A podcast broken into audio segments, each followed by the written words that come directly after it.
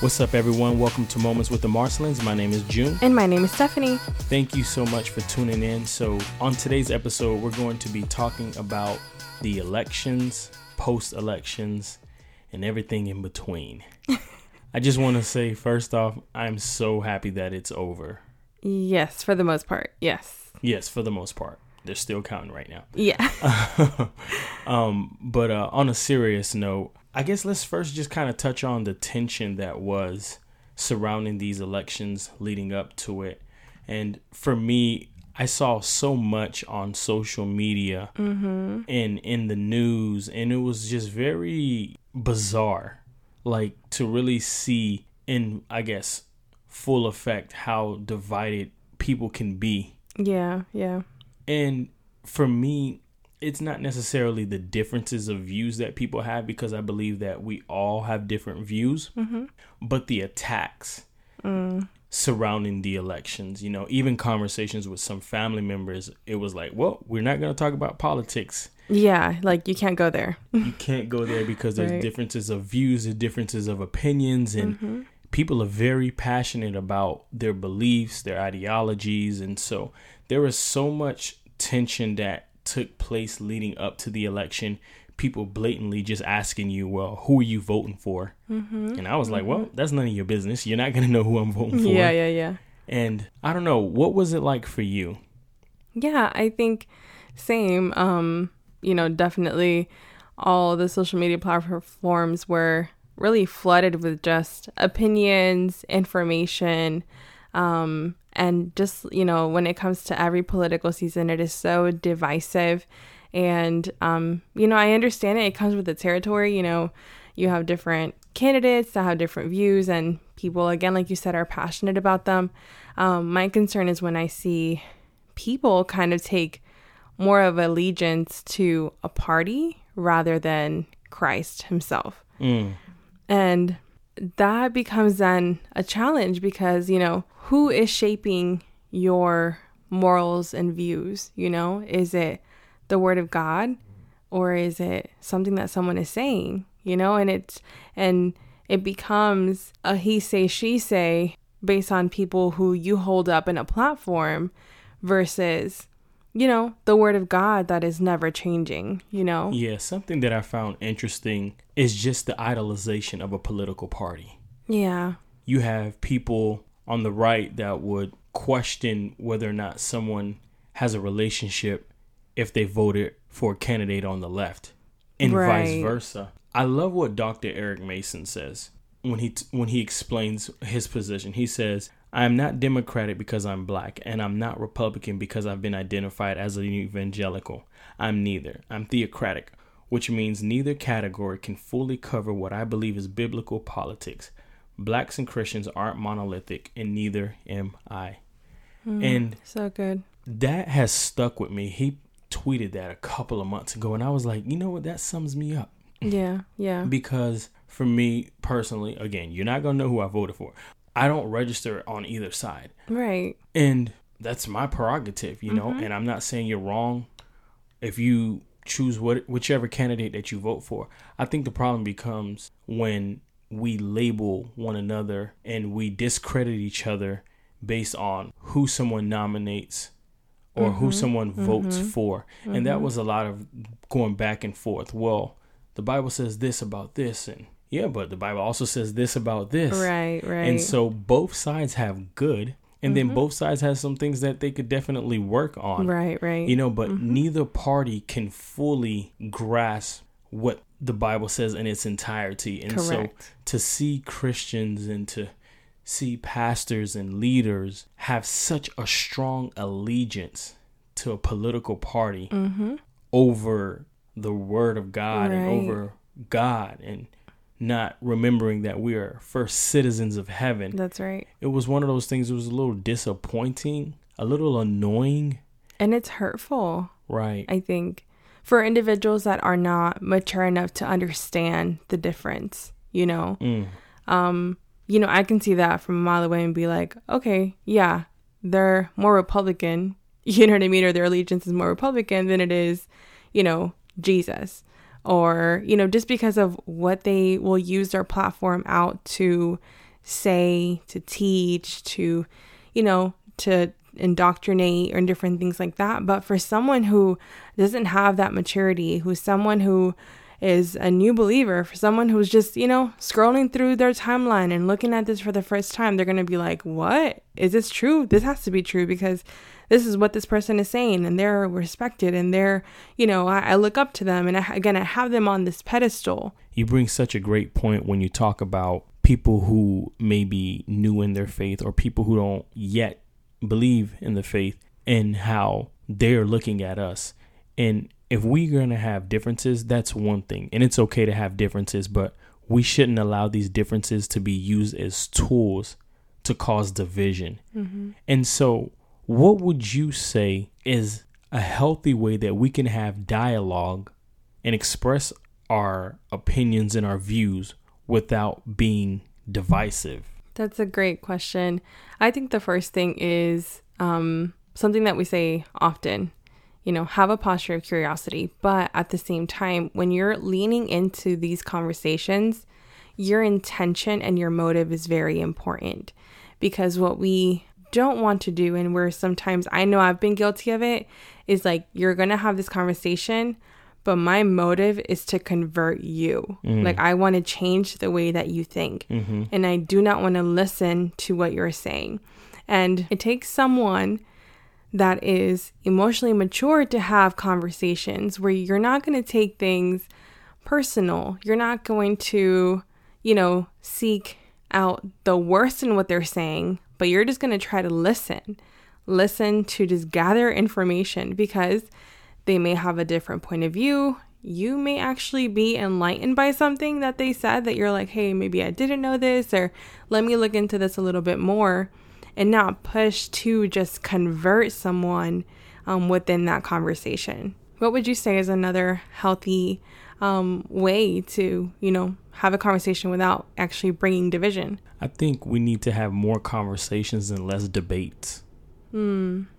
You know, you know who you can talk to and kind of have a healthy debate with. Yeah, yeah, yeah. And you know who you can't. Oh, yeah. And I think we need to recognize that Mm-hmm. And there's nothing wrong with the conversation and hearing where someone else is coming from. Because, like you stated, we may learn something that we may have not otherwise have known if we don't have the conversation. But mm. if we're mm. just looking to air our own opinions, you know what the Bible says about that? Mm. It's foolish. Yeah. A fool finds no pleasure in understanding yep. except in airing his or her opinions. Mm-hmm. And so we have to be willing to have more conversations yeah. and less debates. When you look at the life of Jesus, Jesus had a lot of conversations. Whenever they would try to debate him, whether it was a Pharisee mm. or a Sadducee, he often spoke in parables. Yep. And because he knew their hearts. Yep, yep.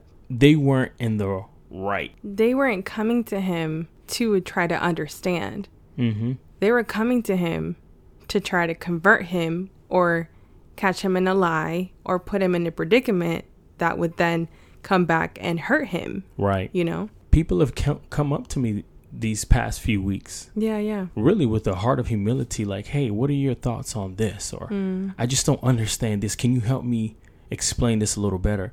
And when you can see someone come with a heart of humility and a posture of humility, you're more open to having that conversation. But if you know someone is going to try to debate you the whole time, then what's what's really the use of that conversation? Right. Mm-hmm. And I want to just tell you also, I don't think social media is the platform. I don't. This is just me. Right. Yeah. And th- this is just me. I I don't think social media is the platform for those debates mm-hmm. or conversations. Let's say conversations. That's better for those conversations because things can get misread, things can get misinterpreted, and right. I think these are just conversations that should either happen I guess best in person, if not over the phone. Mm-hmm. But social media is just not the platform because people will literally twist every single word that you say yep. mm-hmm. and chop it up, and it's just messy. Yeah. It's really messy. It is. It is. So I have a question for you. What would you say to the person that um, says, I cannot be friends with this person or I cannot have this person in my life anymore because their political views are different than mine. I think my answer would be were you friends to begin with? Mm. If I can't be friends with people who are different than me and think differently than me, then I have to really do a heart search on myself. Mm. When you look at Jesus, he s- sat at the table with sinners, with people who were completely different. And he did life with them. He did life with them, Mm-hmm. people who were considered outcast, rejects, ostracized by society. People who were known to have a record, to be fake and to manipulate, just as Matthew the tax collector. And so he sits at the table with them, Mm. the Son of Man. Yeah. How much more should we do that? Mm. Yeah. I think it's not okay to cancel someone based on their views, Mm. no matter how crazy that is. Yeah. Yeah. And I know that this is not a popular topic. Right. Right. Again, their views. Mm-hmm. Mm-hmm. This morning, I was having devotional time, and uh, one of the things that I was meditating on was First John Mm. chapter four, and uh, John is talking about love Yeah. and how we ought to love one another, just as Christ has loved us. Now, love doesn't absolve someone of correction. Love does not absolve someone from being called out. Mm-hmm. But we have to remember that we don't just call out, but we call in. That's what Jesus did. So good. And in my meditation, the Lord was sharing with me I choose to love. Mm. What do you choose? Mm. And Steph, I choose to love. Yeah. And love, when we look at the verses on it, love is a lot of things. Mm-hmm. It's not just the butterflies. It's not the Yeah. butterflies. Mm-hmm. It's a choice. Yeah. And we have to choose to love people in spite of our differences, political views. We have to love Mhm. our enemies. Mm-hmm. If it was up to me, I wouldn't do so, but I make the effort every day. Why? Because the Bible tells me to do so. Yeah. We can't pick and choose when it comes to the gospel. Mm. So good. We have to love. Love at all times Mm-hmm. and rejoice in the Lord. For his joy is our strength. Yeah. And so if someone thinks differently than you, they see the world a little different than you, before you cancel that person out, ask yourself, what has that person themselves been through? What have they been exposed to? Mm-hmm. What have they gone through to make them think that way? Yeah. And try to understand that person. Don't try to convert. Don't try to debate. Try to get into their world and get a better understanding of them. Mm-hmm. I promise you over time as you gain relationship and they see the ref- they see how you reflect Christ, they're going to open up more. Mm-hmm. And if it doesn't happen, it's okay. Because someone else after you might come and be able to do that. I think you said that so beautifully that truly captured the heart of God. So oftentimes we forget that we are also challenged to bless those who hurt us, you know, those that we do not agree with, those that we may be at odds with. And in this political season, as it comes to an end and, you know, things begin to, um, you know, change and, and leadership and different things like that, I want to encourage you do not let your frustrations exceed your hope. Mm. Okay? Your hope. And let me remind you who your hope is in. Your hope is in the Lord. Psalm 62 says, For God alone, O my soul, wait in silence, for my hope is in Him. He alone is my rock and my salvation, my fortress, and I shall not be shaken. So during all this season that you are living in, you know, we're living in a in the middle of a pandemic. You know, 2020 has not been the way that many of us thought that it was going to be. And your joy, your hope, and your peace are always at risk of being taken and shaken and shattered. But your peace has been peace has been promised to you. And in John 14, 27, he says, Peace I leave with you, my peace I give you. I do not give to you as the world gives. Do not let your hearts be troubled, and do not be afraid. And this is what we have to hold on to. This is what our faith and our hope should be on.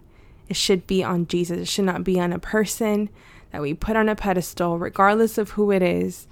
A political party isn't going to save us. Jesus is going to be the only one that will remain constant and will never fail us. Amen. Isaiah 9 6 reads the following For to us a child shall be born, to us a son shall be given, and the government shall be upon his shoulder, and his name shall be called Wonderful Counselor, Mighty God, Everlasting Father, Prince of Peace. Rest assured that our peace, that our joy, our strength, our hope, our life comes from Jesus.